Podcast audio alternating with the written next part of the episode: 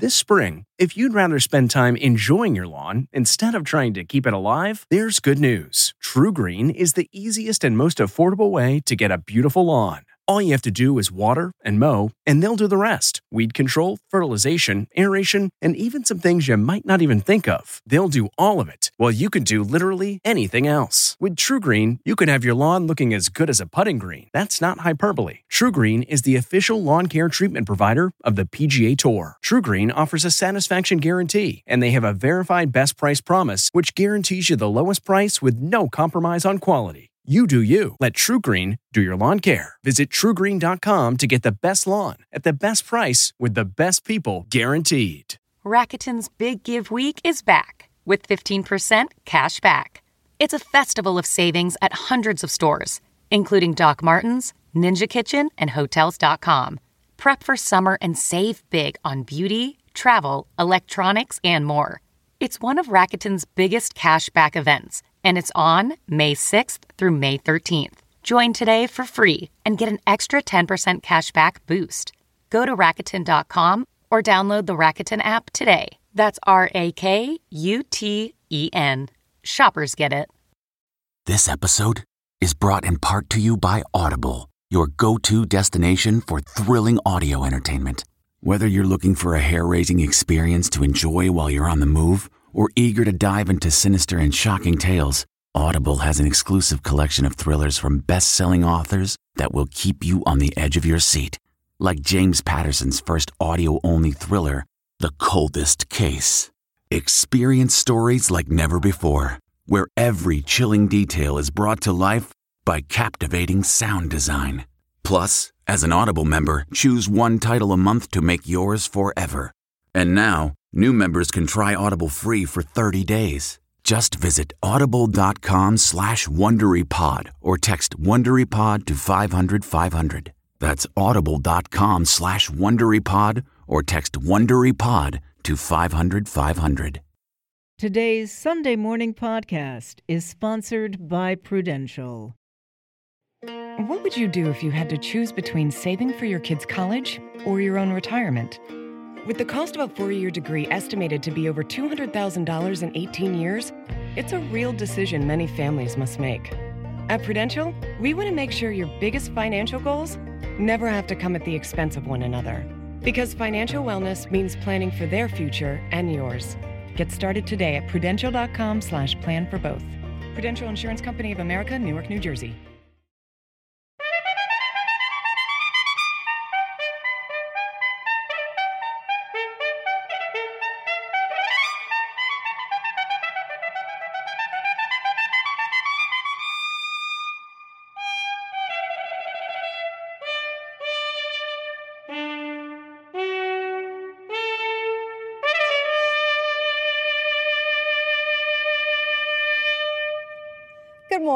I'm Jane Pauley, and this is Sunday morning. Tomorrow, we celebrate President's Day, honoring all our nation's presidents, especially our very first, George Washington. We've all heard about Washington's long standing marriage to Martha Custis.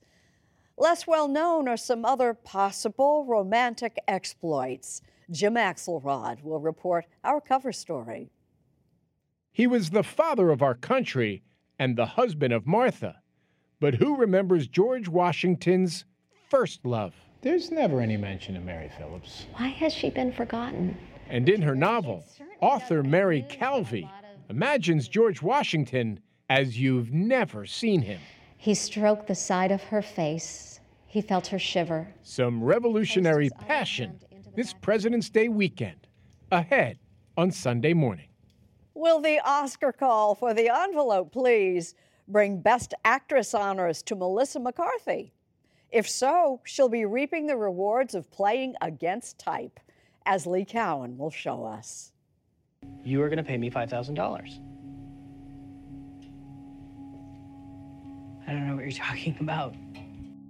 We're not used to seeing Melissa McCarthy playing an alcoholic petty criminal, but she says this is as rewarding a role as she's ever had.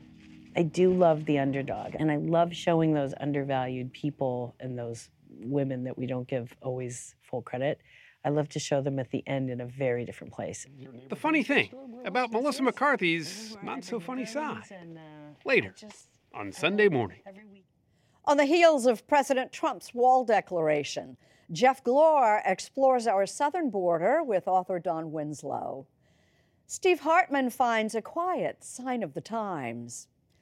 We'll take in the exhibit that forever changed our definition of art. And more, all coming up when our Sunday morning podcast continues.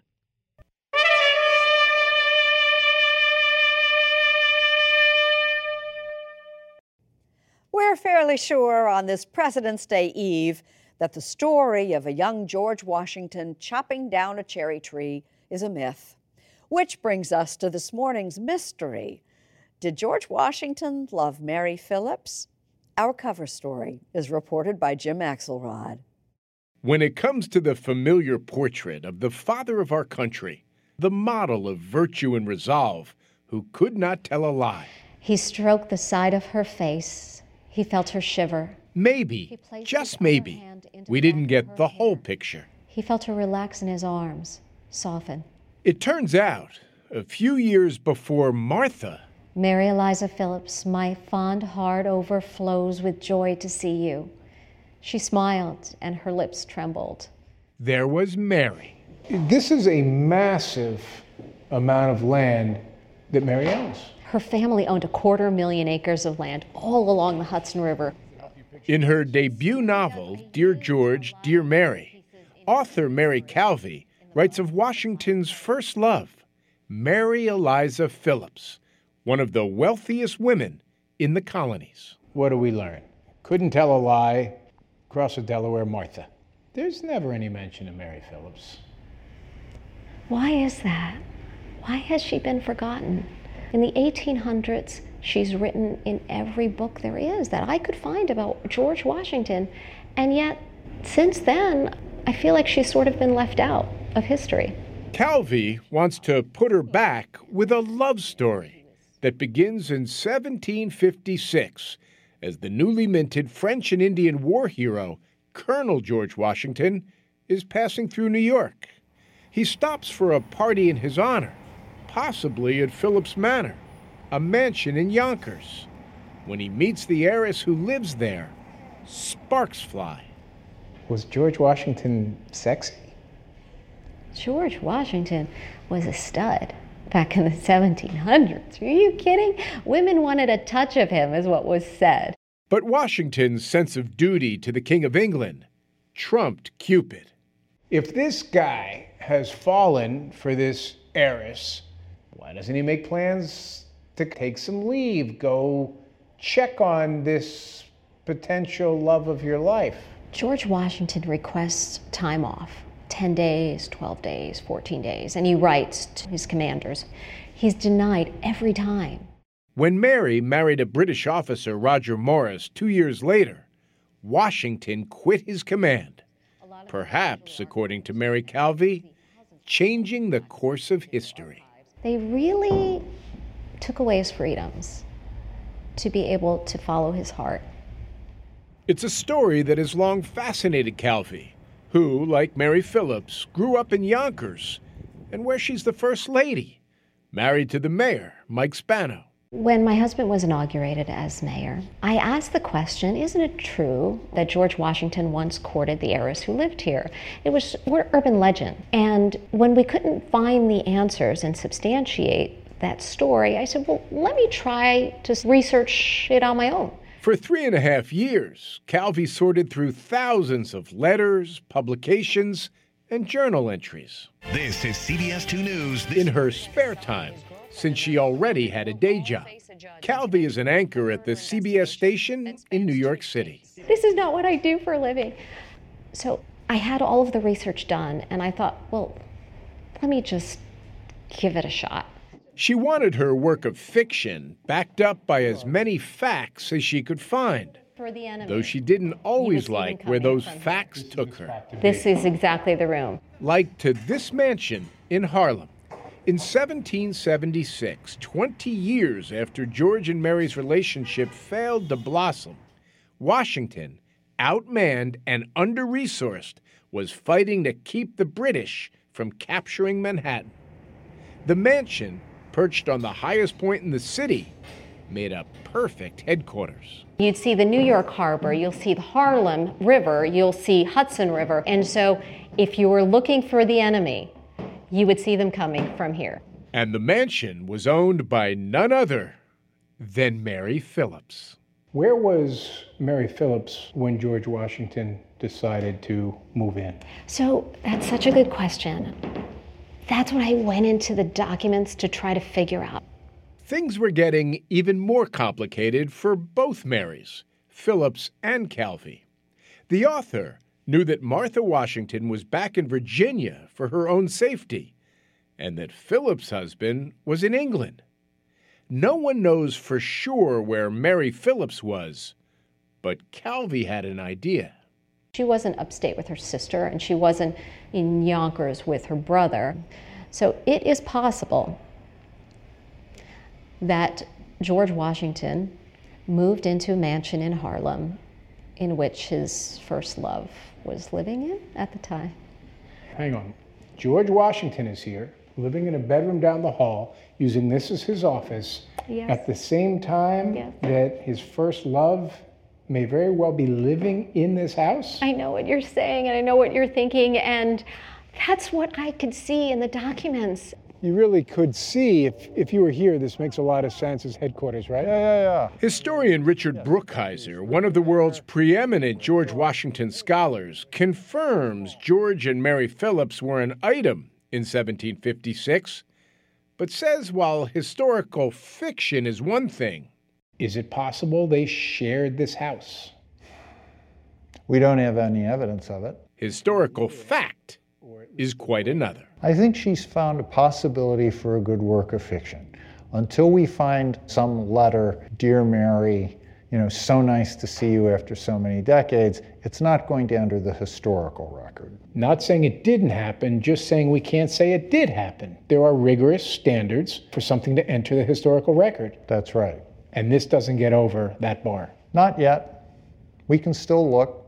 Still, as we mark the 287th birthday of George Washington, Mary Calvi has a story that seeks to liberate the historical figure from the marble that so often encases his legacy. You look almost pained to say that. I was so torn when I found this information out.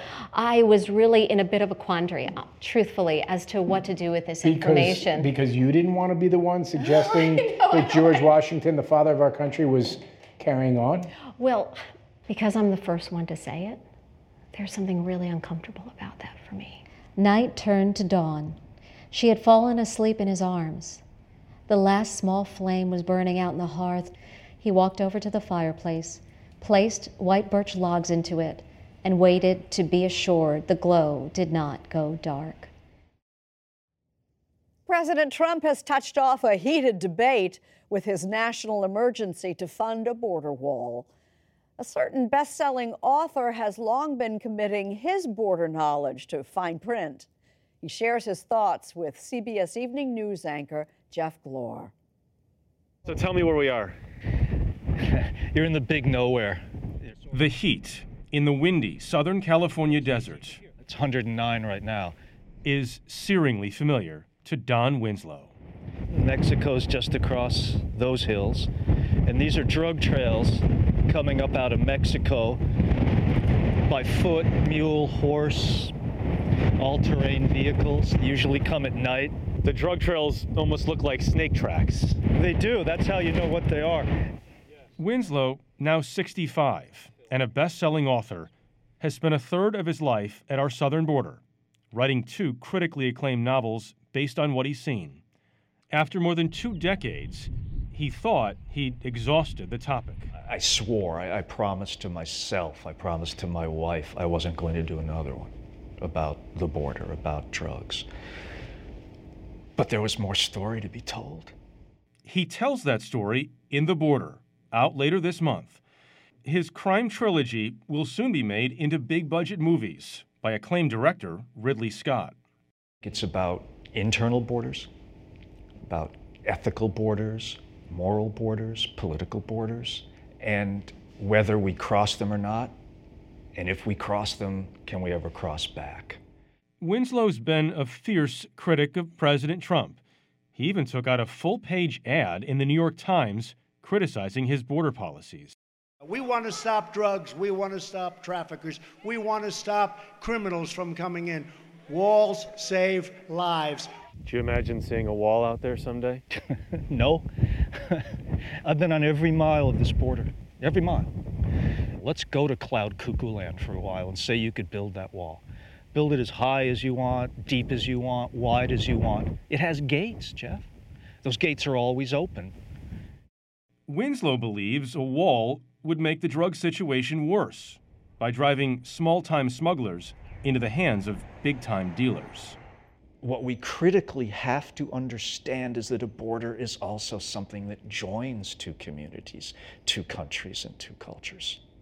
You think we forget that sometimes? We've completely forgotten it. What is it that people don't understand about what's happening there right now?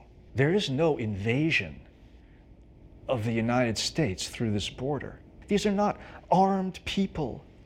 These are people, for the most part, hardworking family people trying to find a better life. Something we used to welcome in this country. Are there bad people in these caravans? Are there some criminals? Of course.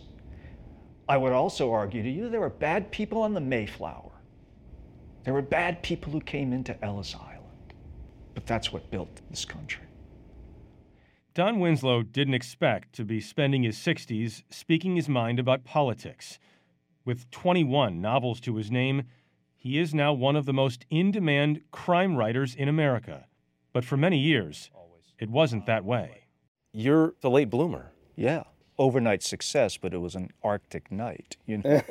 it's the job I've, I've always wanted, you know, and I'm, I'm grateful now that I have it. You know, it took the world a long time to agree with me that, you know, I should be a writer. But he knew from the beginning. It's about six or seven years old. Six or seven? Yeah. My dad was a sailor who loved books. That's what he wanted to do float around on the water and read books. My mother was a librarian. We were always encouraged to read. We were always allowed to read anything we wanted. And I thought, you know, if I could make my living telling stories, that's the way I'd like my life to go. Winslow published his first book in 1991. He sold just enough to pay the bills, but kept at it. There have been multiple times, I think, when you've thought about packing it in. Yeah. Giving up. Yeah. And so what is it that gets you through that you just just continuing to work? Yeah, write a new book. Stop complaining, stop thinking, just work. That's it. That's always it.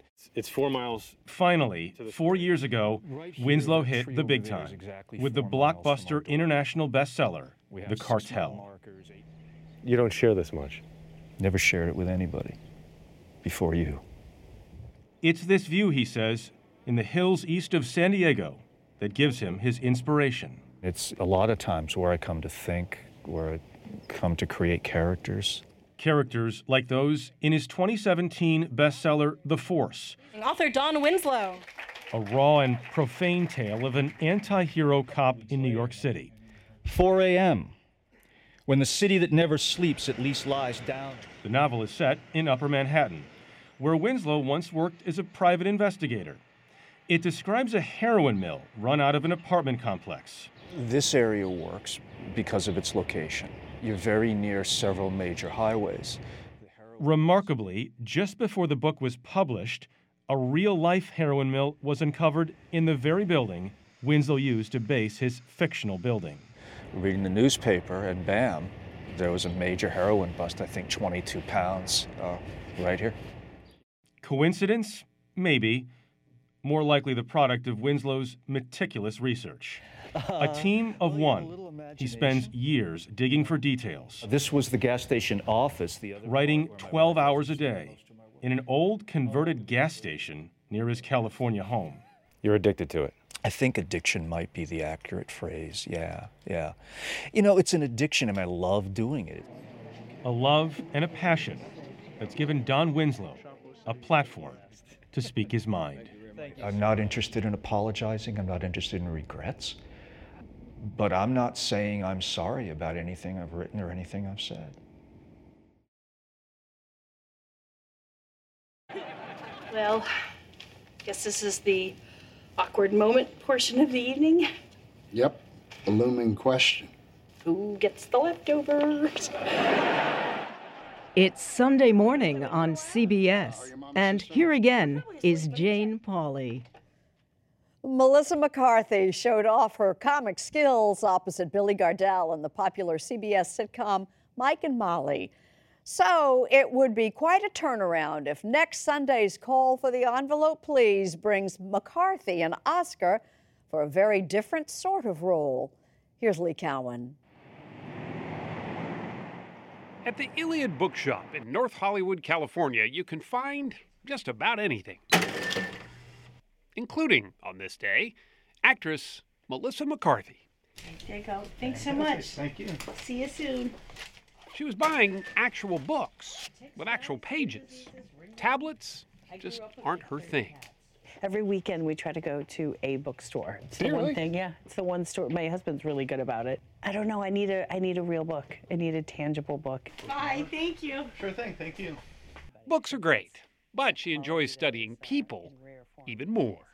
I read somewhere that you you have a real obsession with observing people who really just don't care. They don't care what they look like. They don't care uh-huh. what they say. They don't care what they eat, drink, whatever. It's almost like a hobby for you watching. It is a hobby, and it's gotten harder since I'm a little since this is a little more recognizable. My husband many times has been like, "You have to. You cannot follow people. Like you're you're not." And now you get caught more. And would some of those characters that you would stalk, would they make Lovingly it? Would they make admire. it? Would they make it into some of your other characters, like parts yeah, of them? I think I think when I really see like a a mannerism or a just a way somebody carries themselves, I really I tend to keep like playing it over and over. Jesus, Megan. I'm sorry. I want to apologize. I'm not even confident of which end that came out of. Whitney, back to you. I'm sorry. McCarthy's characters, as cringeworthy as they are lovable, are her collection of the bits and pieces of people she's gathered along the way. You know, I get it. You know, you get a little, a little taste of Tammy, and you kind of come clamoring back for more. But for all her outrageous hilarity, Before we begin, I know that myself and the class have gotten off to a rocky start. McCarthy is capable of some Oscar worthy subtlety, too. A skill she shows off in her latest performance in Can You Ever Forgive Me? You've actually carried my books here. And you are? Lee Israel. Oh, we have copies of your latest work right over there. McCarthy is up for an Academy Award for her portrayal of Lee Israel, the true story of a caustic, best selling biographer who, in her later years, typed her way into a life of petty crime. I'm embellishing literary letters by prominent writers. Within the first 15 pages of the script, I just thought, oh, I like her quite a bit. I'm not sure why. And I thought, I don't know, but I'm fully rooting for her already. The real life Lee Israel made a name for herself writing profiles of celebrities, including actress Tallulah Bankhead and gossip columnist Dorothy Kilgallen. But when her biography of makeup mogul Estee Lauder flopped, Israel found herself on welfare and began fabricating letters, typed correspondence from celebrities like Louise Brooks, Edna Ferber, and Noel Coward, and then scammed New York City booksellers into buying them as the genuine article. These are wonderful. I thought so too. Name your price. How many of her letters do you think are still out there? I don't know, but God, I'd love to know. I think there's quite a bit of them hanging hanging on people's walls. Proudly. Proudly. And now maybe even strangely, it's like it, it could make them even a little better. It's like a story true. within a story. Yeah, you know? exactly. Affectionately, Lillian Yours, Helm. Edna Ferber, Dorothy Parker, Judy Holliday, Louise Brooks, Highest regards, Marlene Dietrich. Sincerely yours, Noel Coward. Over the course of three years, Israel carefully crafted more than 400 fakes, making her one of the most prolific literary forgers in history. You're impersonating other people. I mean, very well, I'm sure, but come on. Nobody's buying Lee Israel letters. She did do some damage to the literary community, even though she didn't see it that way. No, she didn't, and I guess I don't. But I'm, I mean, I'm clearly on her side. She grifted people. There's, I'm not saying that it, it's okay what she did. It's the gentlest grift I've ever heard of. That people got conned, and I, I don't take that lightly. But also, she, she was in absolute desperation. You'd never know it from her writing, though, which was desperately good.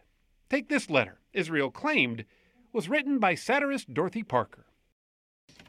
Dear Joshua, Alan told me to write and apologize. I have a hangover that is a real museum piece. I'm sure I must have said something terrible to save me this kind of exertion in the future. I am thinking of having little letters run off saying, Can you ever forgive me, Dorothy? But until I do that, can you ever forgive me, Dorothy? She was such a talented writer. Such an incredible writer and so witty. I mean, she was conjuring these lines and these incredibly funny re- replies, and she was really, really good.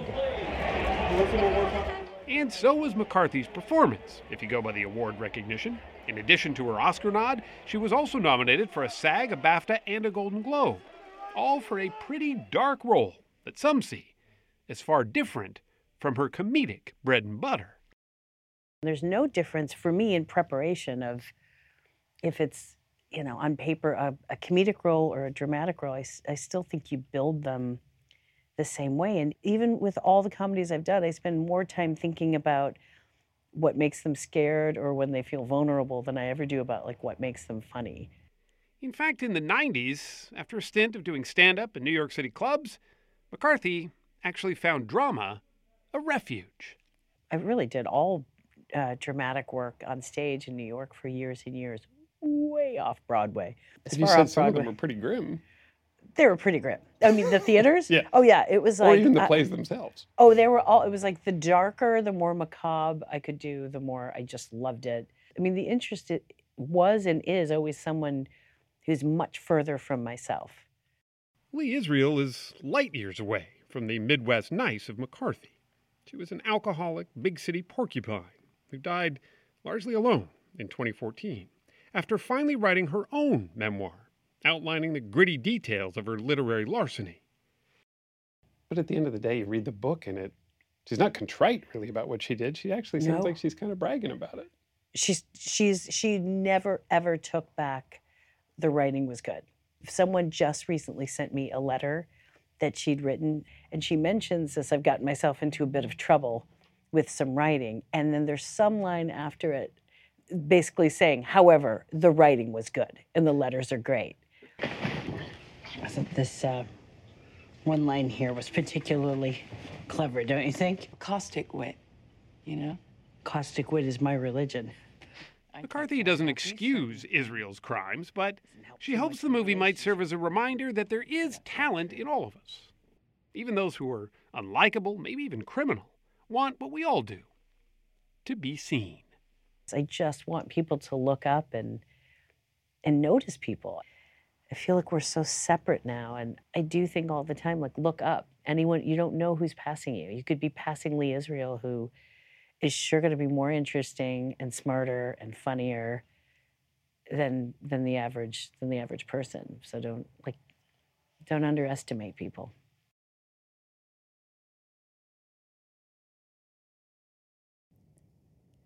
From Steve Hartman this morning, a sign of the times. At the far end of Islington Road in Newton, Massachusetts, lives a little girl near and dear to the neighborhood. Two year old Samantha Savitz is deaf, but boy, does she love to talk to anyone who knows sign language. Her parents, Raphael and Glenda. Yeah, she's super engaging. She wants to, you know, chat up with anybody. Yeah, her whole personality changes when it's someone who can communicate with her. Likewise, if someone can't, well, that makes Sam just a little sad.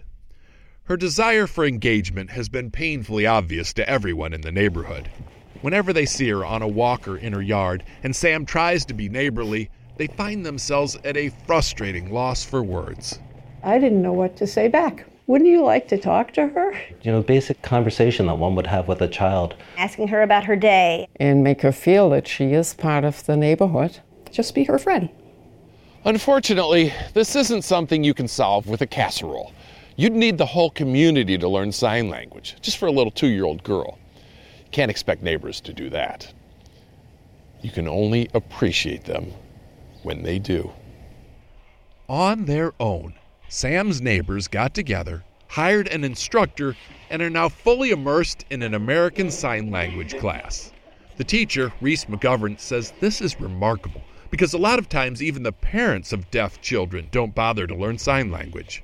But here, Sam has a full community that's signing and communicating with her and her family, and it is a beautiful story. And he says this level of inclusion will almost certainly guarantee a happier, more well adjusted Sam, which is why her parents say there aren't words in any language to express their gratitude. It's, yeah, it's it's really shocking and beautiful. We are so fortunate. In fact, they say they're already seeing a difference in their daughter. You should see her when she comes in at the end of class. The first thing she says to us is, friend. I think your heart would melt just as mine did.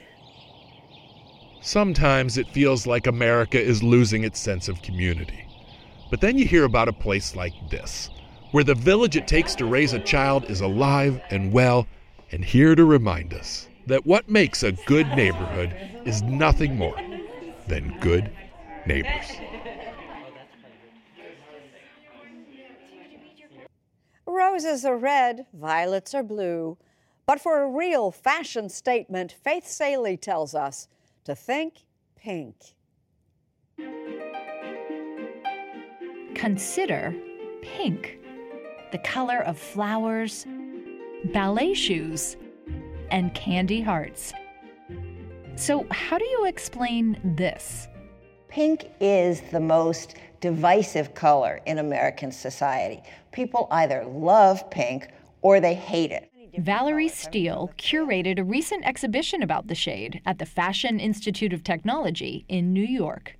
How can anyone object to pink? Well, because people object to the stereotypes. Pink gets these associations of dumb, immature girls, then a lot of girls and women go, That's not me.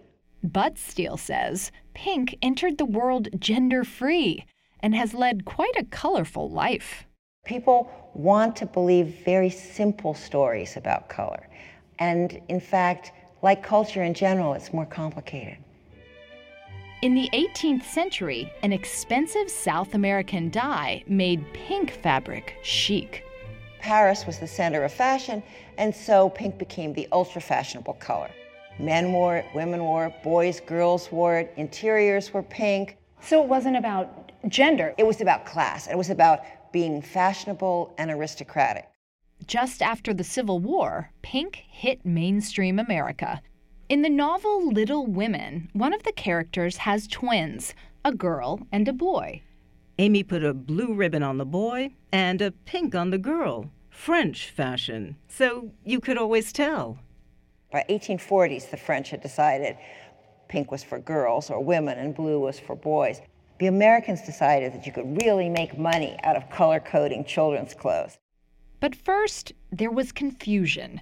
Many stores in America thought pink was for boys. And the other half go, oh, no, no, no, no, no, no. Pink is for girls and blue is for boys. Little boy blue, come blow your horn. It's pink is for girls. The die, shall we say, was cast.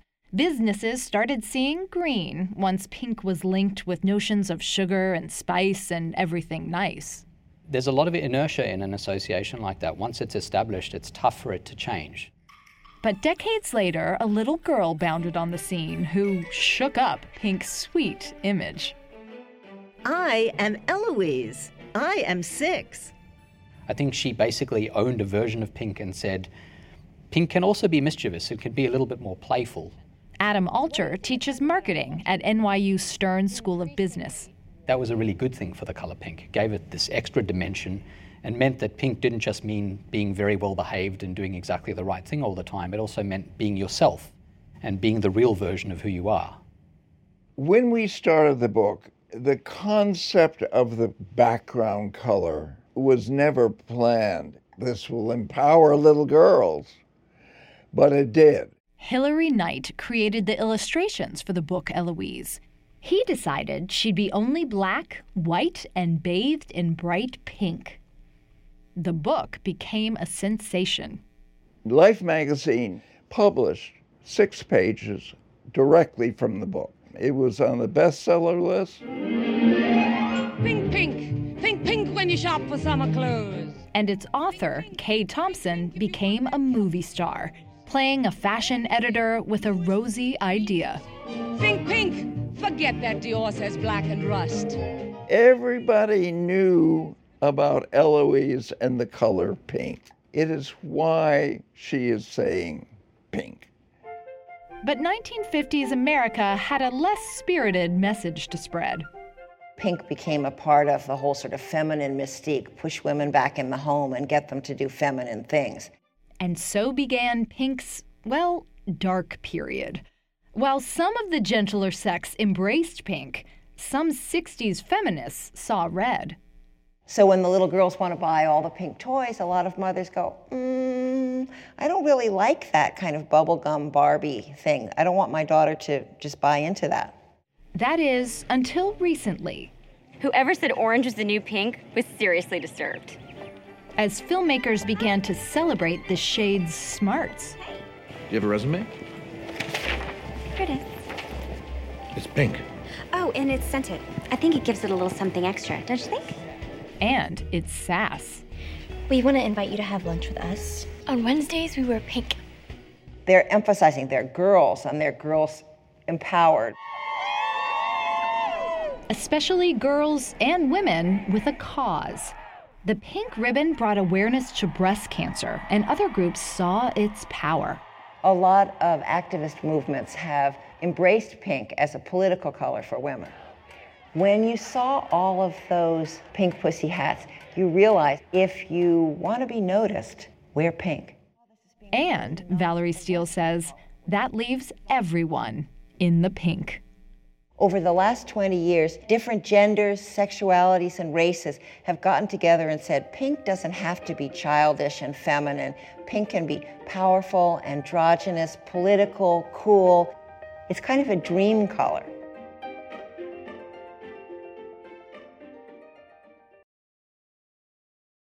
Now, thoughts on President Trump's declaration of a national emergency from Norman Ornstein, political scientist at the American Enterprise Institute. So, we're going to be signing today and registering national emergency. In a rambling announcement on Friday, President Trump said that despite signing the compromise funding bill, he would still declare a state of emergency to build his border wall. A president invoking emergency powers is not new.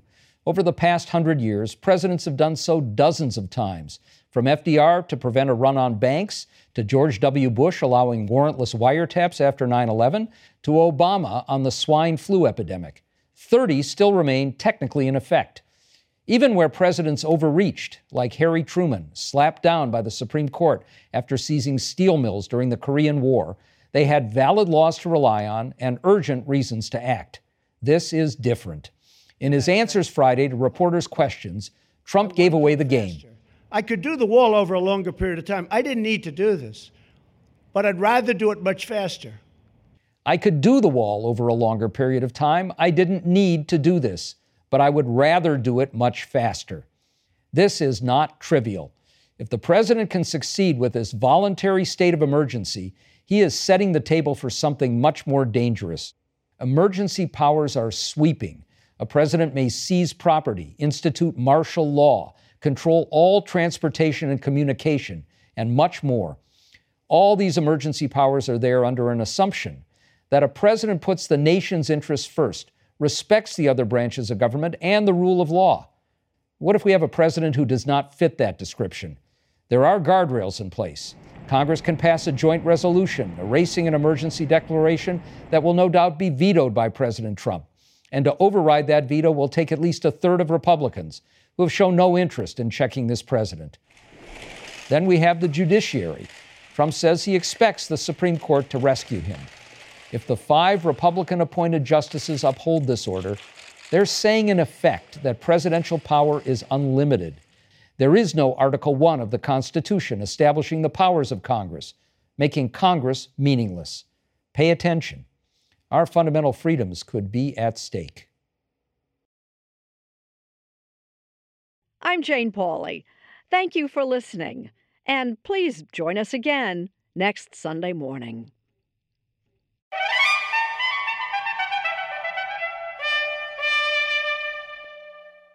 If you like CBS Sunday Morning with Jane Pauley, you can listen early and ad-free right now by joining Wondery Plus in the Wondery app or on Apple Podcasts. Prime members can listen ad-free on Amazon Music. Before you go, tell us about yourself by filling out a short survey at wondery.com/survey.